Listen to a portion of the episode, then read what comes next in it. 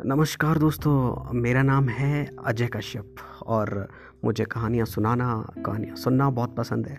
और आ, मैं हमेशा से चाहता था कि आ, मैं अपने ज़िंदगी के छोटे छोटे किस्से किसी के साथ साझा करूँ लेकिन इस व्यस्त ज़िंदगी में आपके पास कोई आ, हमेशा उपलब्ध नहीं रहता कि आप उन्हें उनसे इस तरह की बातें करें। तो मुझे लगा ये प्लेटफॉर्म मेरे लिए सही है और जहाँ मेरे साथ लोग जुड़ेंगे।